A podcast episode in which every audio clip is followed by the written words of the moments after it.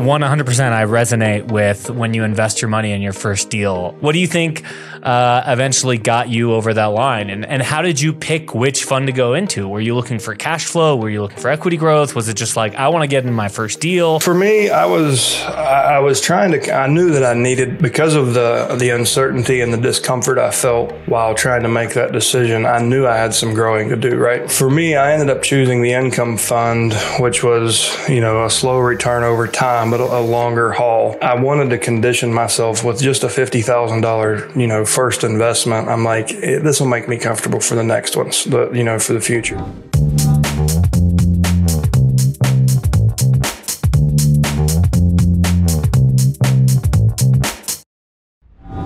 All right, welcome to another episode of the Legacy Wealth Podcast, where we help accredited business owners become educated and get access to private investments at the wealthiest investors in the world to utilize to grow their net worth. Uh, we do that by providing insight and access to successful fund managers and investors across multiple asset classes.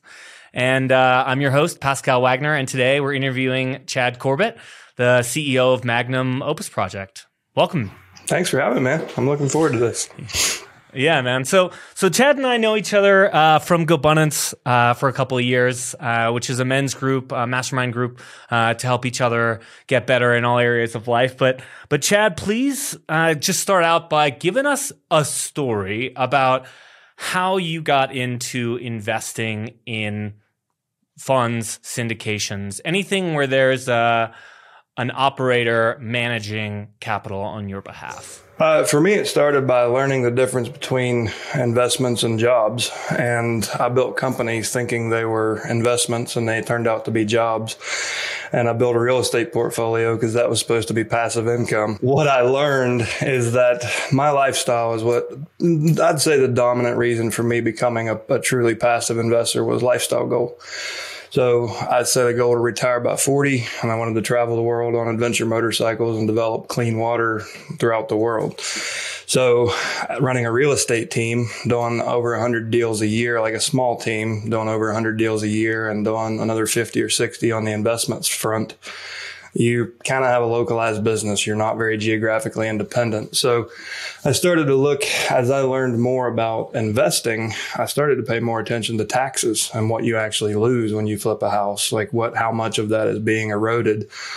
Or you just end up playing this game where the tax deferral game that, you know, swap till you drop and you're always running from it. To me, it just felt like a giant snowball of, of liability. And I didn't like that. And I'm like, how can I invest to get and my like the yield that I, I set for myself was a goal of uh, if if it if it won't yield a true 18% ROI then don't do it. Annualized um, and that's, you know, that was pretty easy to do flipping houses. It was pretty easy to do with workforce housing rentals, with lease options, with sub twos. And, you know, wholesale is technically, I guess, an infinite ROI, but they, those were very, you know, very people intensive. Like you had to be on the phones, you had to go to appointments, you had to know what your competitors were doing. And it just didn't seem like it would actually scale to where I could be out of the country for two or three months without cell service and come back back without damage being done. So for me, it was a, a, in large part a lifestyle move. I said, you know, how can I get 18% plus returns? and not have to think about it when I'm, you know, trying to survive in the middle of Nepal when it's 115 degrees and there's a snow leopard outside my tent.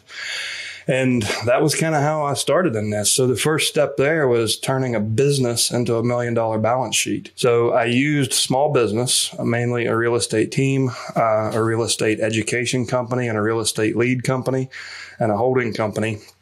Um, those are all the pieces, like the multiple income streams that find, that got me to where I could, you know, confidently put a million dollars on a balance sheet for a prescription a subscription agreement. The very first investment that I made, uh, a friend of mine, Paul Moore, who you've probably heard on BiggerPockets, uh, Paul and I would meet just, we had like a little two person mastermind. We'd meet once a week and have coffee and just talk things through. And he had just finished writing his multifamily book.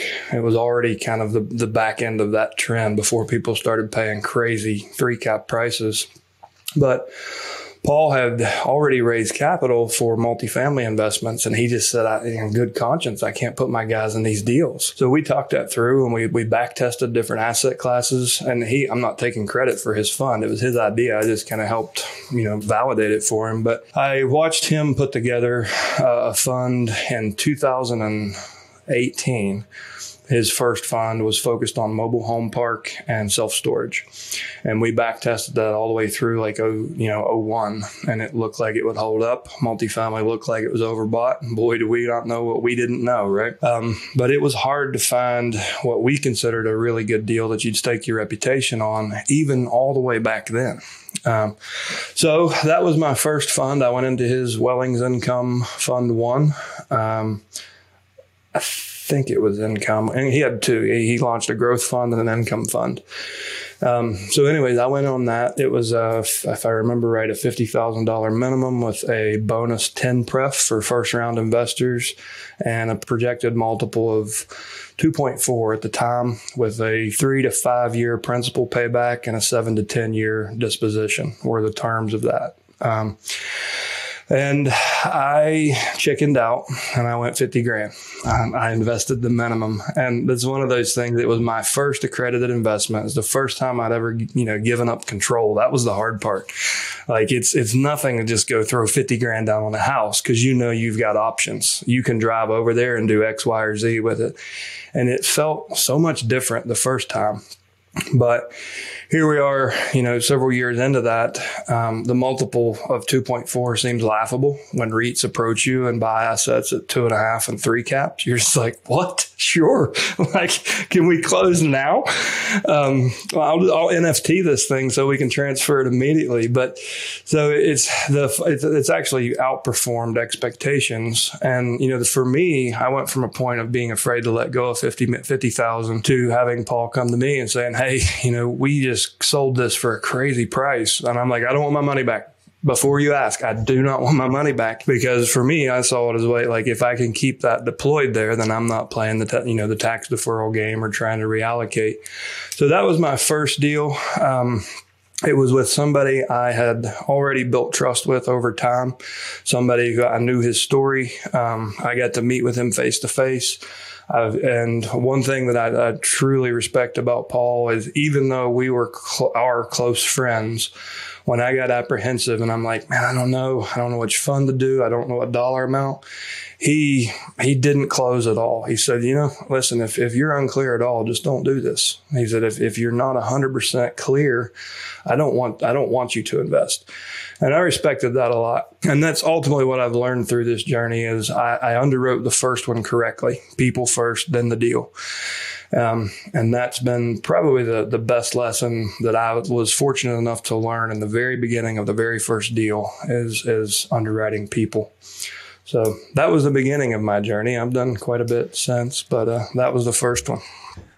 Yeah, a ton to unpack there. I, I'm I'm excited to dive into it. So, so uh, t- tell me a little bit more about you know one hundred percent. I resonate with when you invest your money in your first deal. It's like okay, I'm, a, uh, I'm aware that I'm not going to see this money for a while. You know, hopefully this turns out okay. You know, the first time you do anything, it's really scary. What do you think? Uh, eventually got you over that line? And and how did you pick which fund to go into? Were you looking for cash flow? Were you looking for equity growth? Was it just like I want to get in my first deal? Um, for me, I was I was trying to. I knew that I needed because of the the uncertainty and the discomfort I felt while trying to make that decision. I knew I had some growing to do. Right for me, I ended up choosing the income fund, which was you know a slow return over time, but a, a longer haul. Um, and I wanted to condition myself with just a fifty thousand dollar, you know, first investment. I'm like, this will make me comfortable for the next ones, the you know, for the future. And you know, in, in retrospect, I probably, uh, if I had it to do over again, I would have done no less than a hundred um, because it was it, it's it's been a deal that's I mean where do you get a 10 pref with a what's probably going to end up being a three and a half four multiple? Like it's that's a pretty rare one with with that with with a less than a 50 percent or less than a 35 percent uh, debt ratio. Like it's almost unheard of. They're out there but it was a unicorn and I just didn't know it. I should have been way more comfortable than I was but I ended up choosing that because it forced me to have a long mindset you know the seven to ten year mindset and it forced me to make that that that connection of you're letting go of this money forget about it. Like you you you made a, an informed decision you underwrote the deal now move on that's what passive means. And I think I didn't I don't think I made any mistakes in that. I think it's it, it did do what I what I intended to do. You know, it's it's it's funny to watch as you age. I'm only 41, but I've watched my risk tolerance go from, you know, I came out of poverty, great people, just not a lot of money. And I went from like clinging to every dollar to now it's like, you know, I have to negotiate with the bank because they have these limits where they're, they're like, nobody wires a half a million dollars in a day. And I'm like, yeah, they do. And it's like I've sent, you know, I've, I mean, I've sent seven figure wires and just didn't bat an eye. Like I was just, I just dropped into a Kinko's or something and, you know, overnighted a package to, to, to make a million dollar investment. And, not always on my behalf, not always my money, but I represent others. And it's interesting to see in yourself how your your risk tolerance or the the seeing certain things that you used to perceive as threats are just administrative at this point. And that that's what that was about. Like the biggest part of that you know the, the the resistance on the front end of that investment was knowing that I had to condition myself to have more trust in myself, frankly, like I, I, I, had kind of laid out a thesis. I, you know, did what I thought I should do to underwrite the person, then the deal. And it just came down to learning to trust myself at the end.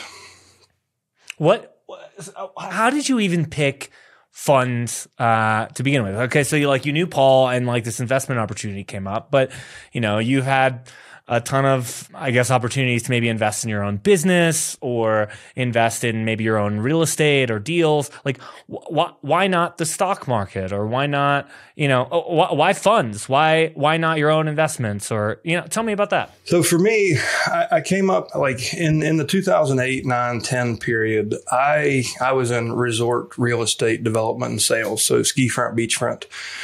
And when banks pulled all the condo products in the, in the early summer of 2008, I knew I didn't I didn't have a good enough financial education to understand what was happening, but I wasn't stupid either. So I went to community banks and raised $42 million in two days. Then I went to the developer and said, Hey, you're going to, I'm transitioning out of sales. I'm going to help navigate this crisis. So I ended up managing the closings for over a billion dollars worth of pre sold real estate with no lending behind it. And we just, we would negotiate one tranche at a time from banks when they were in a liquidity crisis.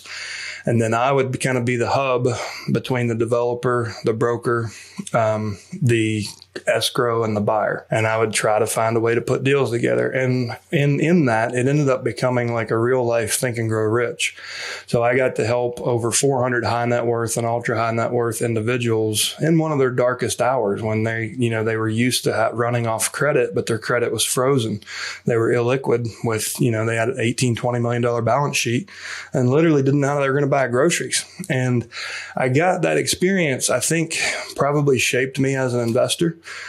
because I saw what leverage, I saw the ugly side of leverage first.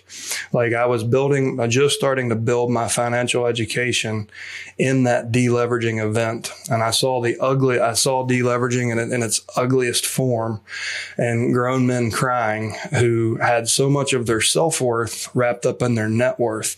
And I think that really shaped who I am as a man, but also who I am as an investor. So coming out of that and becoming an entrepreneur, starting real estate businesses and seeing myself being more like them, I started, I learned my first golden cage lesson. And you know, the golden cage is when you're breaking six figures in revenue, and, and from and, and, and the outside world's like that guy's a stud, like he's killing it. And then you you realize you worked an 18 hour day, and you you really haven't lived in weeks or months. So I've made those mistakes. And that in part started to shape that too. When i you know real estate's hard. Like if you're if you're a solopreneur whether it's investment or brokerage you have to bust your ass to make real money like it's just it's it's extremely hard i don't you know i, I own real estate course companies and I try to make it sound simple enough that people aren't intimidated from trying. But I don't lie; like it, it takes no lack of tenacity. Learning that lesson, just how hard it, you know, develop ski front, beach front development. I basically snowboarded, scuba dove, and made buddies with high net worth people. It's a whole different ball game when you're dealing with single family or multifamily. So I learned that hard lesson, and I was like, my gosh, this doesn't scale like unless you get and, and i see how hard it is for people to build a true autonomous business in real estate investment like in in residential investment uh, or brokerage. It's almost impossible to have it something be truly autonomous in a sustainable manner. So i started to lose hope in that vision and i started to look at well what could i do? Like i have this financial education now. I know how to underwrite deals. I've, I've done stuff for you know clients who are high net worth clients that didn't know a lot about investing. I was able to educate them to make better investment decisions, which just created my next deal, right?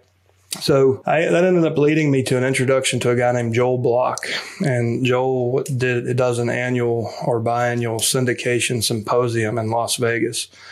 And it was a, I think it was a family office guy that, that said, you need to meet this guy. So I flew out to Vegas and I went through a, I think it was three or four day, like intensive symposium with Joel Block and learned how to be a sponsor that to me looked like the biggest golden cage I could ever build. I was really grateful to know uh, exactly how to put an, uh, you know, uh, an offering together, to know what it looks like to be a sponsor, and to meet sponsors who were trapped in their own deals because they didn't explain sponsor to the audience. Uh, just the the general partner in a deal. So the person who has all the voting, you know, all of the voting power and all the decision making power that your money is funding.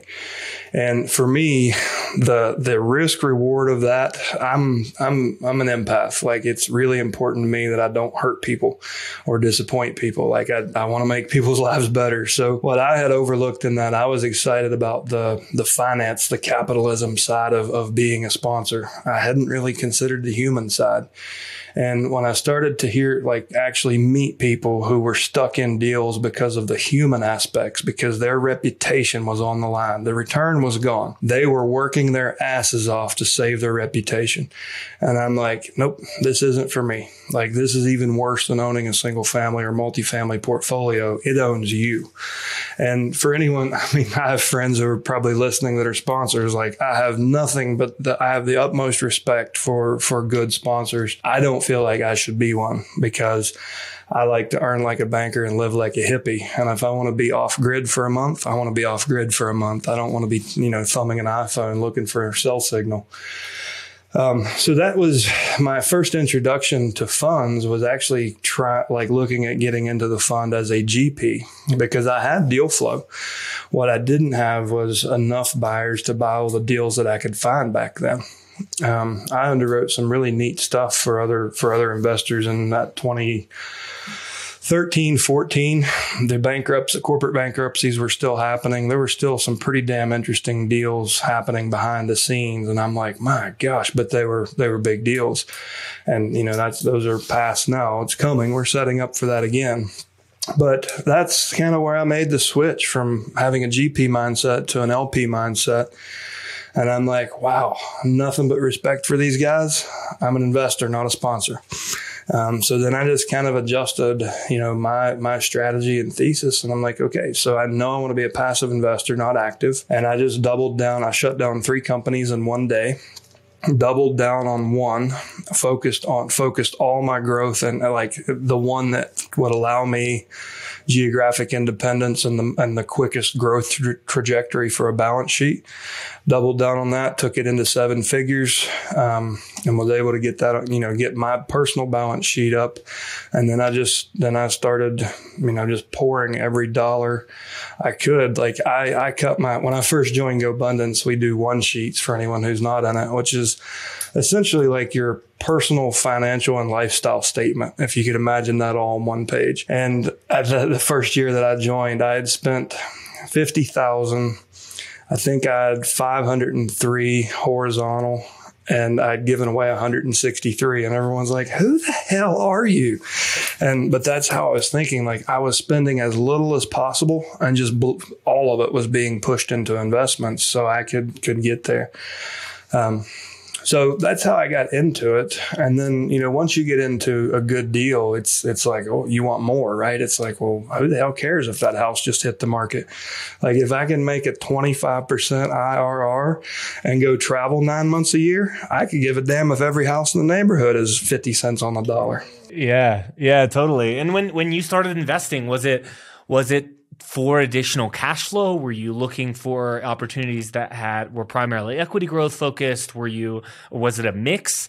No, for me, I learned something, and I thought at that time I was in my early 30s, and I thought I wanted to retire by 40. That was a goal that I set.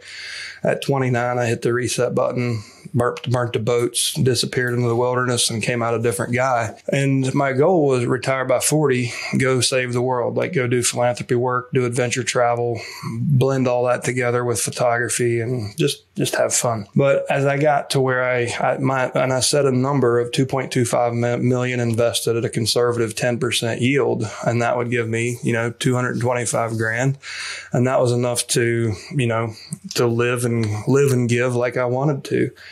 But when I got there, and, you know, hedonistic adaptation gets the best of us. It's like, well, this isn't that special. Now what? So I started to think differently. I started to think bigger. And I'm like, well, what if I could give away 20 million bucks before I turn 50 just to see what that feels like? So that in large part has shaped my investment thesis. I look at things in short term, mid term, long term. And for me at 41 years old, for me at 30 years old, when I first kind of, these are my, my novel thoughts, but um, I'm sure many people have come to these same conclusions. For me, short term meant in the next three years. Midterm, meant, or excuse me, it meant in the next 10 years at that time from 30 to 40, like till that retirement horizon. And then midterm was 40 to 62 until you can access your retirement your retirement instruments. And then from there on, that was the long term bucket, the legacy bucket. So for the beginning of this story, I was investing with that mindset. Like I want to, between now and 40 years old, this is where you do your high risk, aggressive investments. This is where you learn and take chances. This is the proving ground. The midterm bucket, I did things like Index Universal Life, where I started investing in my early 30s. So I know I could self bank in my 40s. And I have contingency plans for long term care, disability, chronic illness. I've got all those riders attached.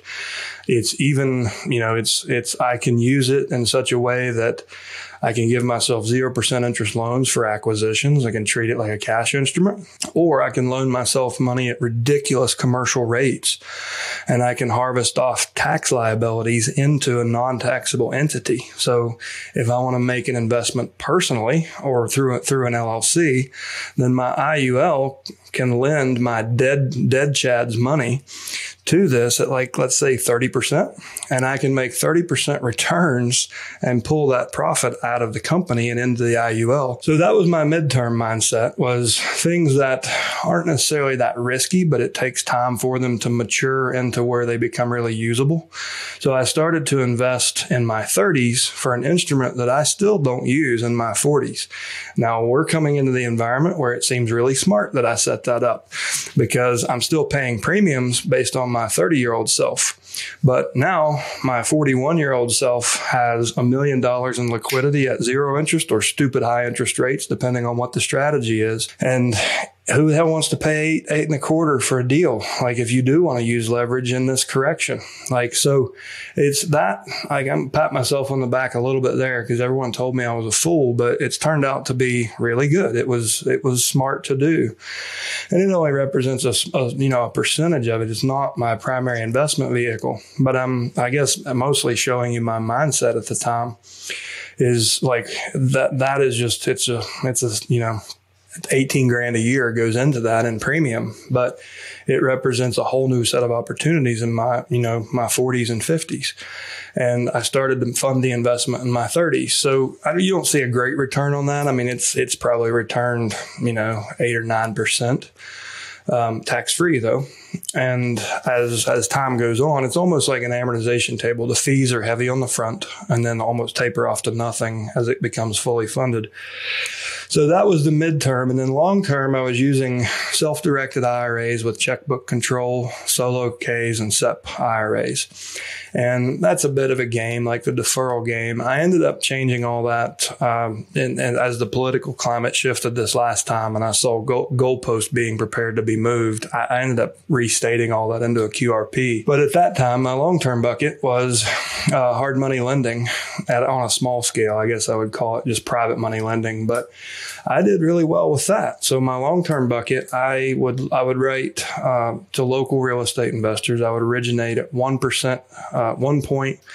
15% interest unless the loan goes out of term, in which point, at which point it, it retroactively adjusts to 18% interest from the point of origination. And with that, I would average about 19% APY in a self-directed IRA. And I mean, do the math. Your money doubles every 3.65 years, right? If, if you're doing that. Um, so that, that was kind of a game. Like the long term bucket is kind of my, my uh, the education department, right? That's where you're like, okay, so if I have to make a mistake, I want to make it in the long term bucket. The short term bucket is, you know, it's aggressive. Um, you find out if you're wrong faster in that bucket. So I kind of looked at it that way. And then I started, once I had that established, so I was focused on income growth in my own companies, which would give me investment capital. Um, I was focused on tax, like getting my taxes as low as I possibly could, all above board, but without building myself another golden cage. So I became a Florida resident. I, you know, I, I, started learning, I learned a lot more about how to properly use LLCs with S Corp elections.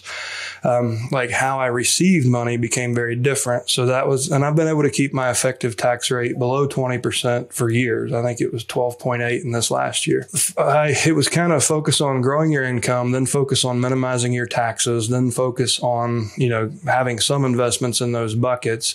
And then you're like, okay, now what? And that's where like passive, you know, LP positions were just the most logical thing for me. Um, you know, you can go buy a small business, you can go start another small business, you can go buy real estate. Uh, you know, there's a million things you can do. To me, stocks, uh, I, I, look at stocks as uh, the same as stock investing to me is like investing in real estate by only looking at Zillow for sale by owners. The, the, the, the, the deal has been picked over thousands of times. And I know there's obviously exceptions, like look at Buffett and Munger. But as a basket, I think we have an index fund bubble right now because too many people trust passive investing in equities. And, you know, I respect Jack Bogle, but I do think that like what he said in the 80s isn't the same now. We've slowly built this confirmation bias chamber of Facebook groups and, and blog movements that have turned into an everything bubble. And we're, we're, we're going to see a lot of those passive investors that are trying to live on a 4% rule, they're in for a pretty rough decade, I think.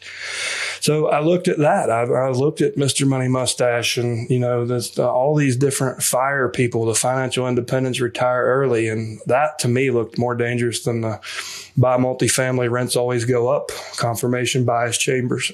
And I'm like, yep, that's not it.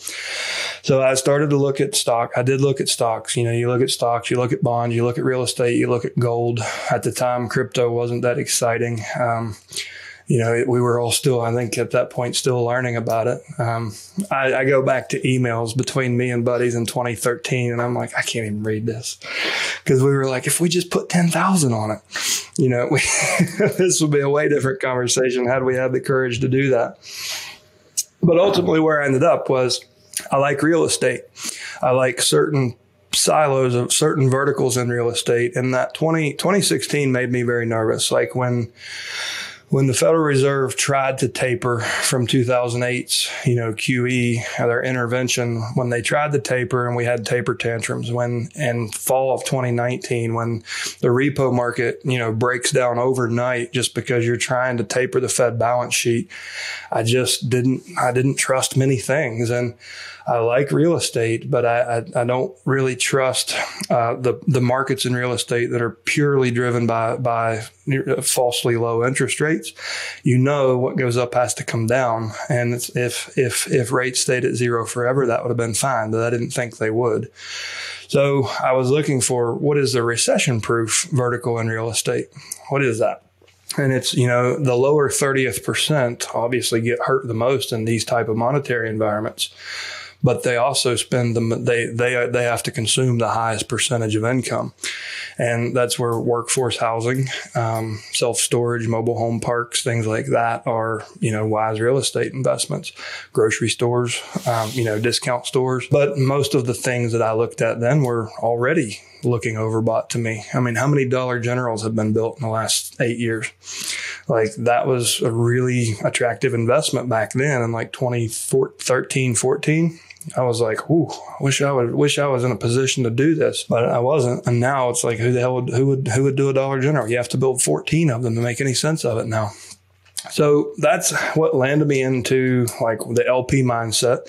What ultimately landed me in back in the real estate vertical um, and, and looking for that first deal, I, I looked at buying my own mobile home park, or I actually had an idea to lease land dirt cheap, throw up a chain link fence, put in, you know, 150 tons of gravel and get, go to the port in Norfolk, Virginia and buy wholesale connexes, bring them back and turn, make a modular self storage the reason I got to that is as I underwrote my first couple self storage deals, I realized the biggest risk you have and the one that's hardest to control is someone else building one across the street or just down the road or a, closer to an intersection. And I was like, well, you can, you can mitigate that risk. Just make your self storage portable. So why don't we do connexes? Just cut garage doors in them, well, you know, frame walls. And in a matter of three days, you could move your entire facility and just send them a new address. Your stuff's your stuff's here. So that's that's what I was looking at doing, and I'm like, that's just too much work. that's where that that I was like, earn like a banker, live like a hippie. Nope, that's working like a banker. so I kind of backed off, and I was like, okay, how can I invest in this? So Paul and I met for coffee one day, and he's like, you're not going to believe I'm completely pivoting, and I'm like, tell me more. And ironically enough, he was pivoting into the space that I was considering jumping into on my own. And I'm like, take my money. That's awesome. So when you, uh, what I'm hearing from you is this trend of, look, you've built up your, you had this dream as an entrepreneur uh, to grow your wealth and ultimately kind of live this lifestyle where you could travel the world and do what you wanted.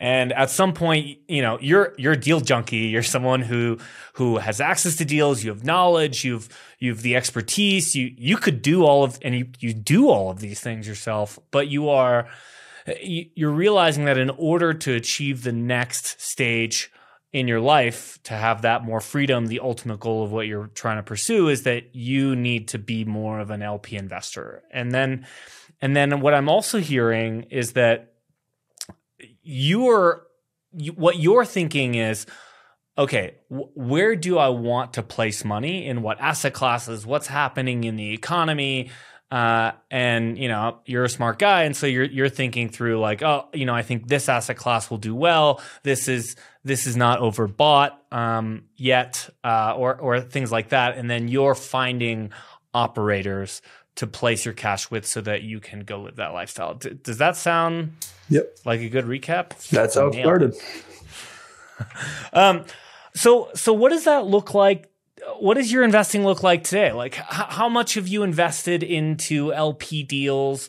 Um, what's what are maybe the different types of asset classes you've invested into, or is it all all you know mobile home parks? Yep. Uh, and then and then how did you how do you pick?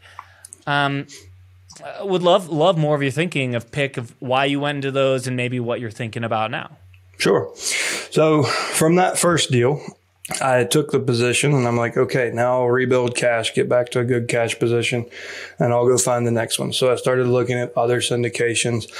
At that point, I got really fixated on the lifestyle goal. So grow business, like eh, business income, grow as quickly as possible and go live, go have a damn ball. So 2018 and 19 were just fantastic years. I was all over the world. I traveled nine to 12 months a year, uh, broke, you know, balance, you know, was growing my net worth tremendously, growing cash flow tremendously. Started new companies, like had a digital course company, and I was just I was just having a ball. So I got a little distracted from from my own thesis. I was just piling cash, and until that come around to uh, uh was it like November of November of 19, I just looked up and I'm like, I had been all, literally all over the world that year and I hadn't, I hadn't even thought about investing.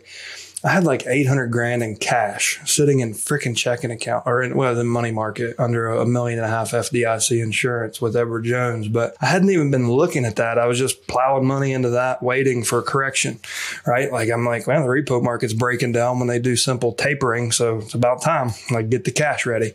So I was just stacking cash for, you know, two years almost, but I was making a lot, like I, what I was investing in my companies, the time I invested was resulting in, you know, very high uh, income.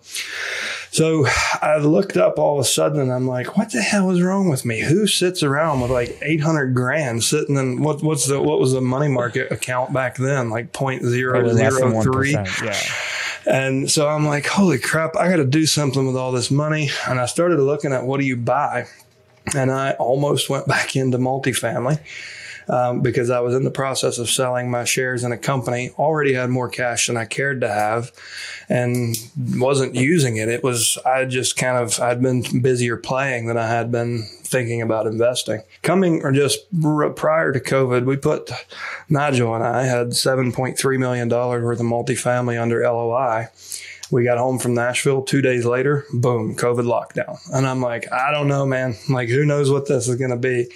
So I took the conservative route. I'm like, I'm going to, I'm going to pull back and wait. and I realized it might cost me these deals. And while I was waiting, I was like, you know, I trust based on the macro conditions at that time, what I saw was an energy crisis and I started looking for energy arbitrage. And I'm like, what the hell does this even look like? How do you gain control of fuel or, you know, like electricity? Or I have, you know, I'd looked a lot in the solar, like commercial solar development. And I'm like, how do you control electricity? If everyone's going to be home, rates are going to rise. If, if we're doing all these things economically, we're going to disrupt commodities markets. We're going to disrupt. So how do I get into commodities and energy? And how do I do that as an LP, not and not by equities, not by stocks or ETFs? Like, how do I get into the wholesale side of energy arbitrage, not the retail side? Like, if you buy utilities, you know, as an ETF, um, and that is what ultimately led me to find an opportunity in Bitcoin mining. Um, and I, I was a first round investor. I found some some guys out of Texas that when, if you remember the day West Texas crude went to minus 35 a barrel, that was a pretty exciting day because we were already talking about this and they took action in a big way. And getting that power purchase agreement at, you know, a, a sub two cent electricity. And what do you do with sub two cent electricity and a free substation you don't have to pay for? Well, the, the best way to convert that into cash, even when Bitcoin was trading at 8,000 bucks, was with a Bitcoin mine. Um, so I took a, a $200,000 position and a $30 million raise. That was probably the most speculative thing I've ever invested in. However, when I looked at the macro environment and I looked at Bitcoin, like, and you and I were talking about this at that time too. Like, I, I didn't have the courage to buy Bitcoin because I didn't see the adoption rates where I wanted to see them. I didn't see that the utility, it, like others didn't see the utility of it and it wasn't understood enough. So I'm like, I want to benefit from what I believe will be, you know, a huge rise in Bitcoin, but I don't want exposure to the Bitcoin itself. So what, what am I, what can I tolerate exposure to? Energy and real estate. And that's how I looked at that, that, that, that deal. It was backed, you know, it was backed by energy for the most part, but also backed by a debt instrument, a senior, senior debt instrument. And that one, I went 200 in that. Um, and not no more than I wrote the check. It seems like Bitcoin went, I think Bitcoin was trading at 12. I discounted it to eight. like I gave, I, I, was looking at a 25% discount for just for underwriting. Um, and we, if you want to get into how, how we underwrite sponsors, that was an interesting one. But ultimately, you know, Bitcoin went on a tear literally two weeks after that. Um, and that one rose to be a unicorn in what, eight months? I think we went from zero to three billion independent valuation in eight months. So that one, that's where LP got really exciting. And that investment's very close to, to going through a reverse merger, even throughout the turmoil of the last 18 months. We're still looking to you know to to to list that company. And that'll be a first for me like to within a three year period you know invest in a unicorn with an, uh, what i would still say is an extreme level of protection um, multiple layers of contingency plans and to have it actually blow into a, an, into a unicorn and go public that's been a pretty fun ride i've learned a ton uh, i was just on the phone so you invested in that that company as an lp and it wasn't like a a Bitcoin uh, help. Uh, it wasn't a Bitcoin mining fund. It was a, it was an investment in the company that does Bitcoin mining. Yep. And the assets, oh, wow. the assets were, you know, a power purchase agreement that was a 10 year power purchase agreement. It included a, you know, it was only a $1 lease, but it was in an industrial brown space that was condemned by the EPA, but had all the electrical infrastructure already in place. And we're talking uh, $150 million in substation infrastructure that we didn't have to raise capital for. Um, so there were risks in the deal. Like, what if the EPA says, nope, we want that back? What if, you know, ERCOT, you know, reneges on, on their deal and cuts the power? There, there was a lot of, you know, a lot of risk we really had no control over, which was, that was, again, like I had conditioned myself to, to have more risk tolerance. So for me, it was the people were the biggest part of that deal. Like, who are they? What have they done in the past? What what what do they do if if all this goes sideways? And what I loved about that deal is they had not just one, but multiple contingency plans.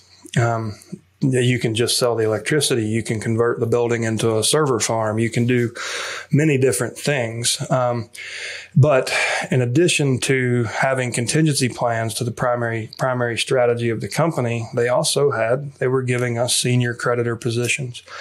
So we didn't have voting rights, but we had control if it went sideways. and I found that, you know, I think that was, uh, I think in retrospect, like those guys should really document what's what's happened with this deal over six rounds, all having a different type of uh, you know debt equity instruments it's and it was very investor focused. Like they've along the way have continued to if something changes, which boy has it changed a lot recently. Like they will get creative and actually offer you know kind of a bonus to investors for trusting them while they weathered the storm. So that one that deal, you know, there's huge returns in it, but I think the biggest takeaway from that deal is is I was it's the validation that really focusing on underwriting people is critical. That's that's that's what matters more yeah, so, anything. So, so, dive into that a little bit more. So you know we've talked. You mentioned in, at the beginning it's actually just a common theme on this show of investing in the operator first,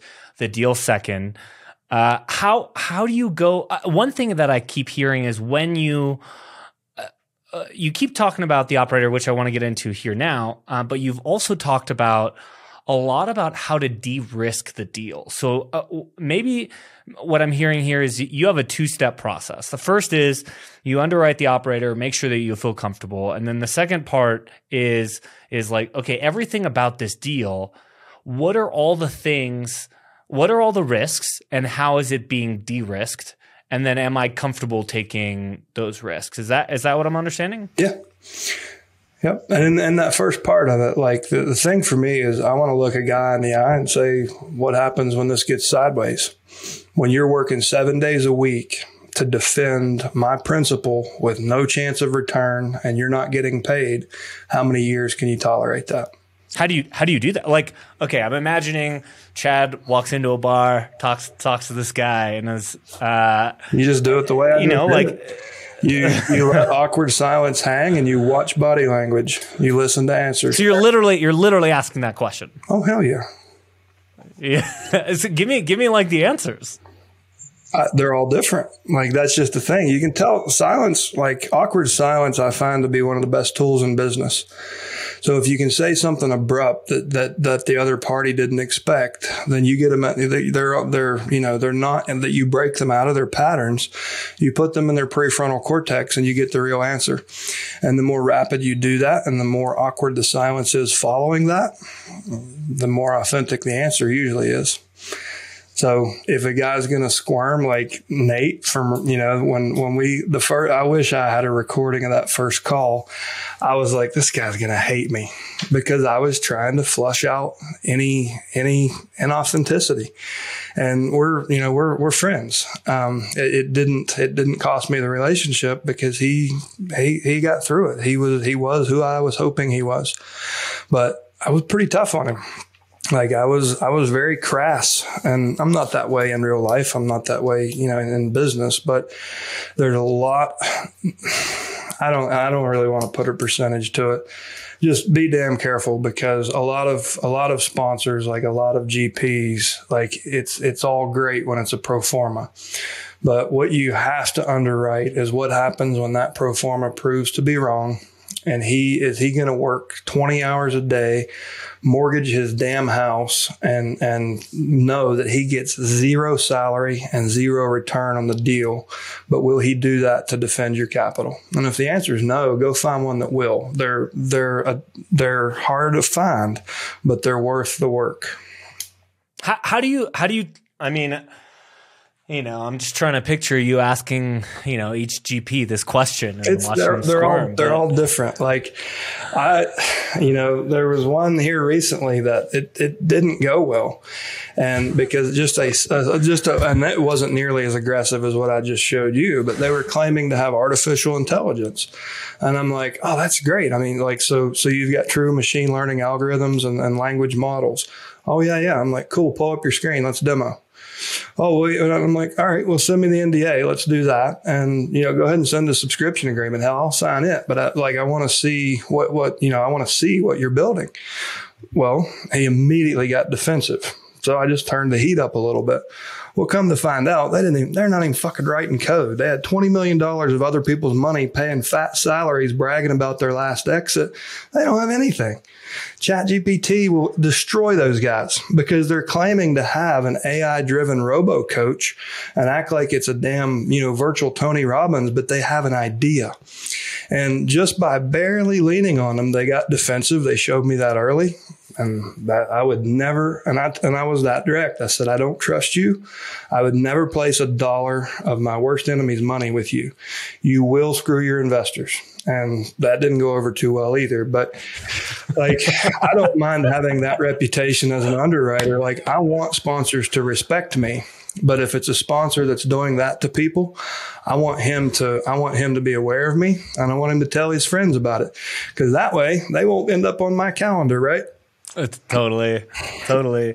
Is this process methodical for you? Do you have like a checklist? Is it like I ask intuitive. these ten questions? It's an intuitive thing. Um, you know, no different than if if you. It's like building friendships. Honestly, like it's it is it's really. Is this a person that I want to share my most lim- my most limited scarce resource with? You know, when you meet a guy, it's easy to get excited when you, especially conventions are good for this, right?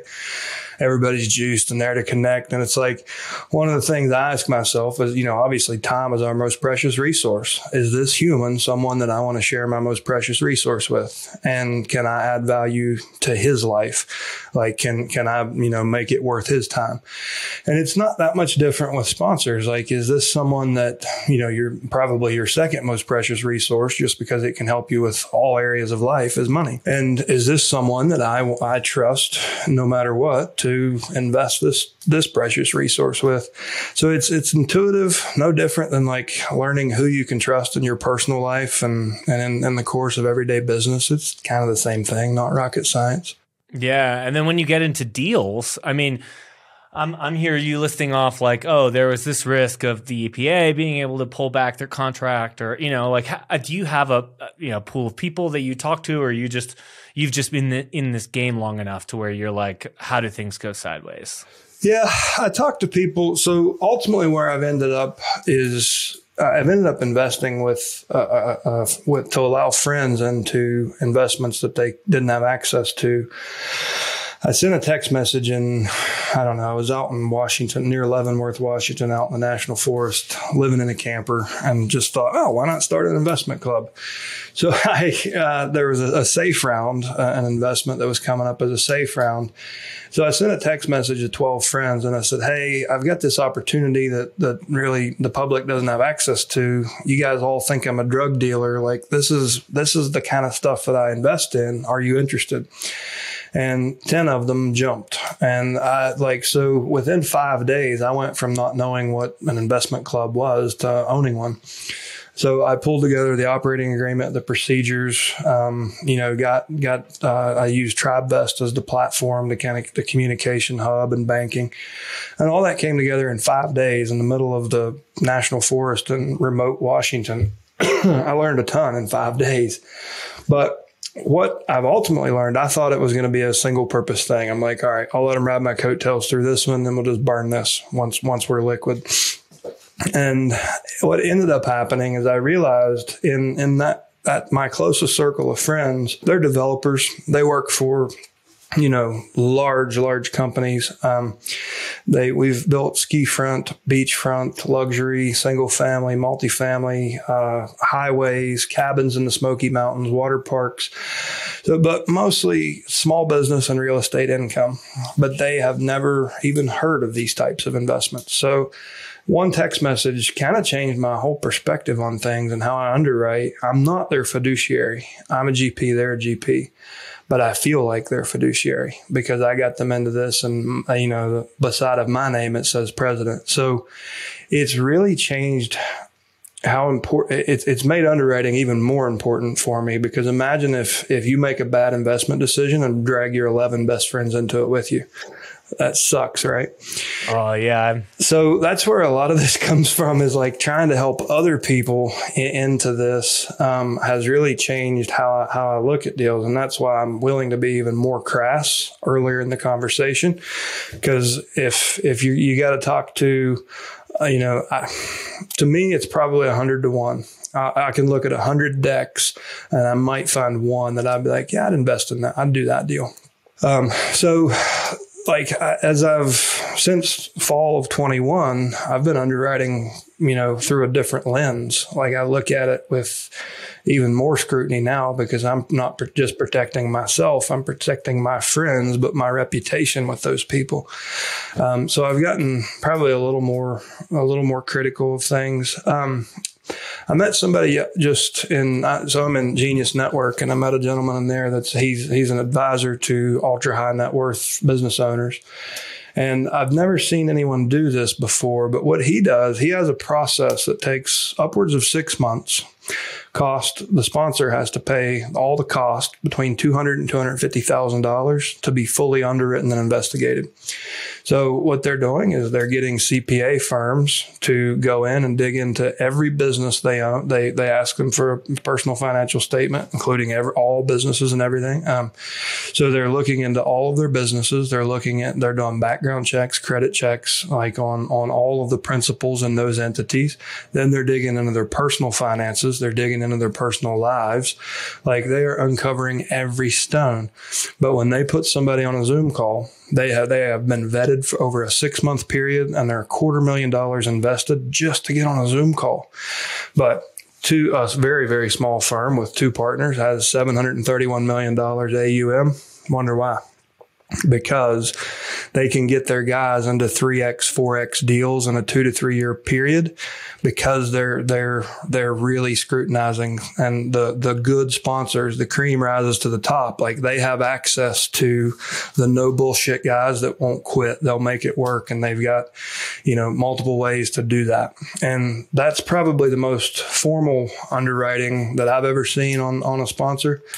Um, but I think that's absolutely brilliant like he's he's he's a you know a trusted advisor. Like, how many of you guys listening? How many of your financial advisors would even like spend five dollars to take somebody for a cup of coffee to see it? Like, you know, like they're very commission driven, and unless it's a retirement account, they're not even your or they're an RIA, they're not even a fiduciary.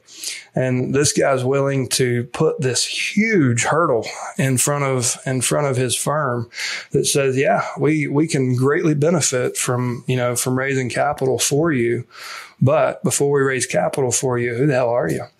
And here's our process. It's going to cost you a quarter million bucks in six months.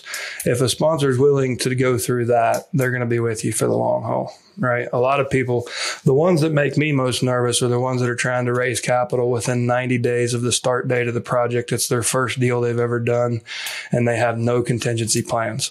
And they're, you know, and the more risks that are disclosed in a PPM or a, a private placement memorandum, the scarier that document is, the better, I, the more I trust the, the principals because um, they're willing to put that out there. Totally to to, to kind of like maybe wrap this up, what How is your perspective on investing changed since you first started investing in funds to now? Like, what lessons have you learned? What maybe have you adjusted in your process? Um, lessons learned is 99% of deals aren't deals for me. Um, I, like if, if you're going to take an eight pref and a 1.5 multiple and an 80 20 split over 10 years, good for you. It's probably safer than stock investing. But to me, that's just like, I mean, it, it, that's retail shopping. So I'm looking for, you know, I'm looking for what, what most people, people would perceive as really risky investments, but I'm looking for more upside. I mean, hell, I, like, I mean, you and I, you and I both have money. Like we know funds where you can get, you can get 12% with literally next day liquidity on a 12 pref. Like, why buy those other deals when you can do that? And and you, you can trust those guys. Like we know them, right? Like they're they're really good people. So I think I see a lot of people just buying these these deals because they they don't know what else is out there. And there's there's some really amazing funds out there. You just have to, and that's that's the thing. Like with Don, everyone knows he won't quit, right? Like it's it's it's it's you know it's not too big to fail, but the culture within that organization they won't quit. Like they'll figure they'll figure it out. They'll they'll pivot. They'll innovate if the market shifts. Like they're not going to quit. They're just just not in them. And, and, there's a real business behind that opportunity. Yeah, I just sure. I just made an investment in their fund today, actually. Yeah. So like that is like that one's awesome. That's one that like it's hard to compare a lot. I mean, it's hard to compare much to it. So for me, I've gotten more picky. I've learned about, you know, I've learned to to better underwrite the people, to find which people are going to end up putting the best deals in front of you. And like with that sponsor we were talking about, I don't know if we're naming names, but like they offer a variety. So whether you're looking for, you know, uh, income with liquidity or whether you're looking for long-term growth with tax favorability, they pretty much have it there. Um, so when they give you options, like when a, when a sponsor gets to the point where they're like, okay, you can have the red pill or the blue pill. We don't care which. Oh, hell, we don't care if you take either. Like that's when you're in the right room. Like you're talking to the right people when you start to hear things like that. Like we have options for you. We don't care if you invest or not.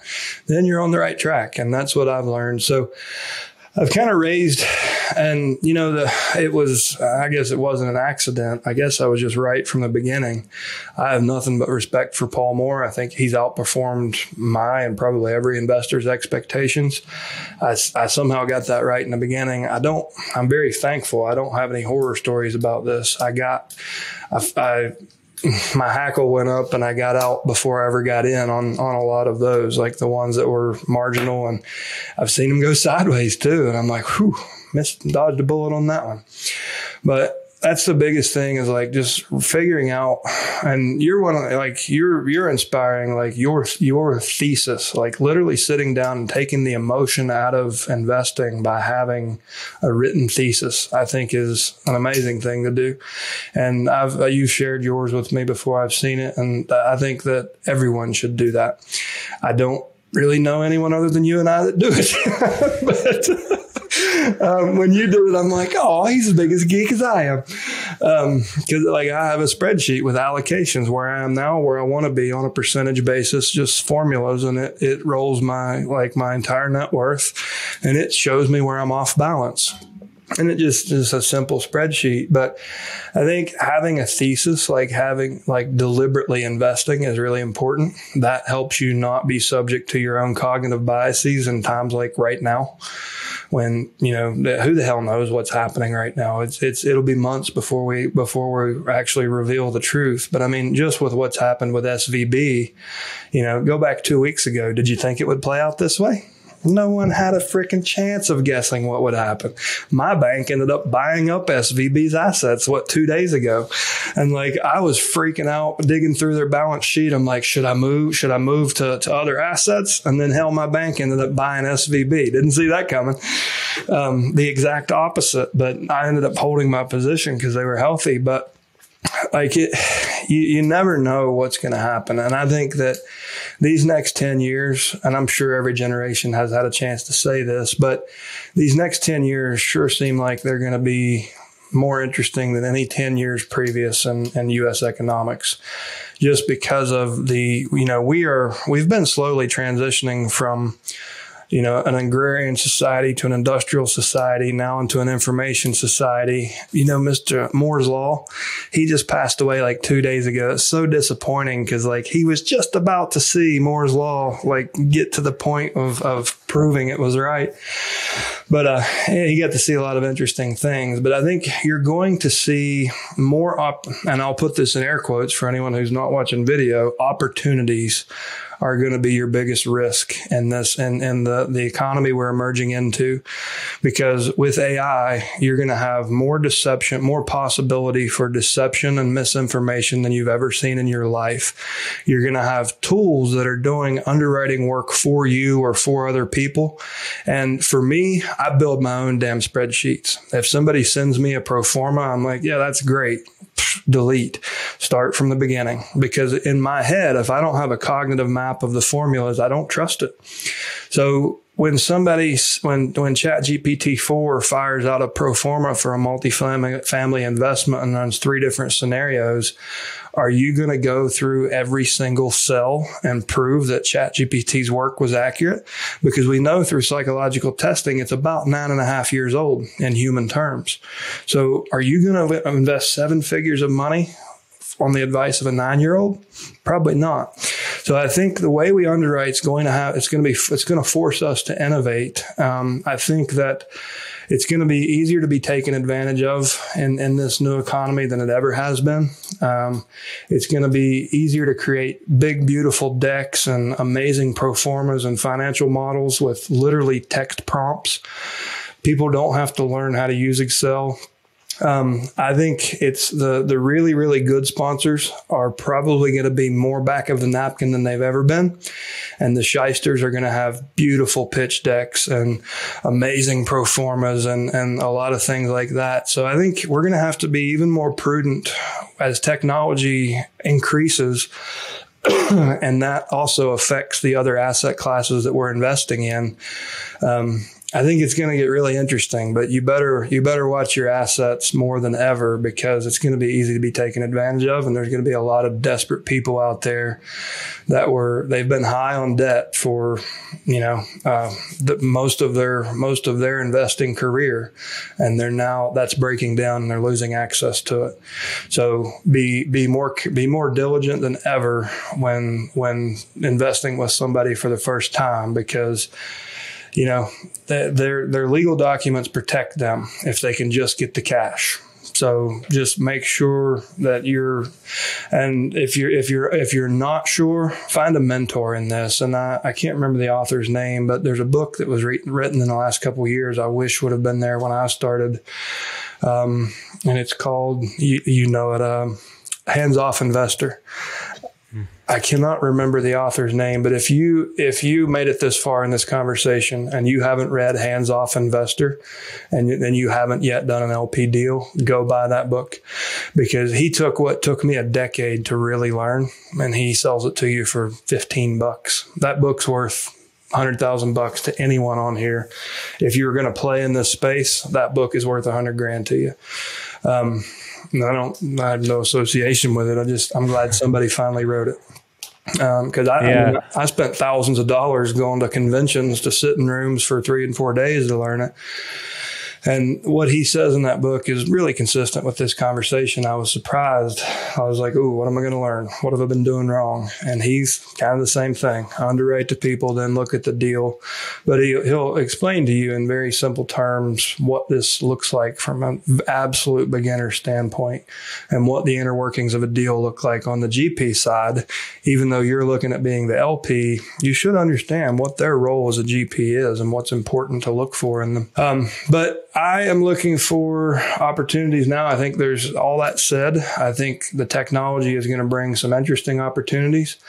I think big pharma better look out because we've got psychedelics in, in late late stage clinical trials, and I think there's going to be some really interesting opportunities in triple net uh, real estate in that space. I think you're going to see some really interesting opportunities in the, the advancements in neuroscience and wearable devices. Um, I think there's some some really interesting plays that are emerging there, and I think you're going to see some very interesting energy and commodity arbitrage opportunities. And you know, like I would I would suggest anyone listening to this, like if Pascal hasn't talked about, you know, the way he establishes a, a, thesis to make his investing less emotional, I think you should talk about that and show them like why and how. But you should do that on your own, even if it's like, all right, I've got X amount and I'm going to allocate that into these two two different asset classes. And here's why I chose those two, and here's how much I'm going to put in each one, and here's how long I expect the money to not be in my control. By doing that, when things get emotional, when stuff goes sideways, when opportunity, when short term, when when you have a small window of opportunity to make a deal, you won't get hung up in fear. You'll know, listen, I, I trust myself here because I have a thesis. It was carefully established, and I, all I have to do now is make sure it's the right person, the right deal. I don't have to deal with my own emotions. We've already cleared that hurdle.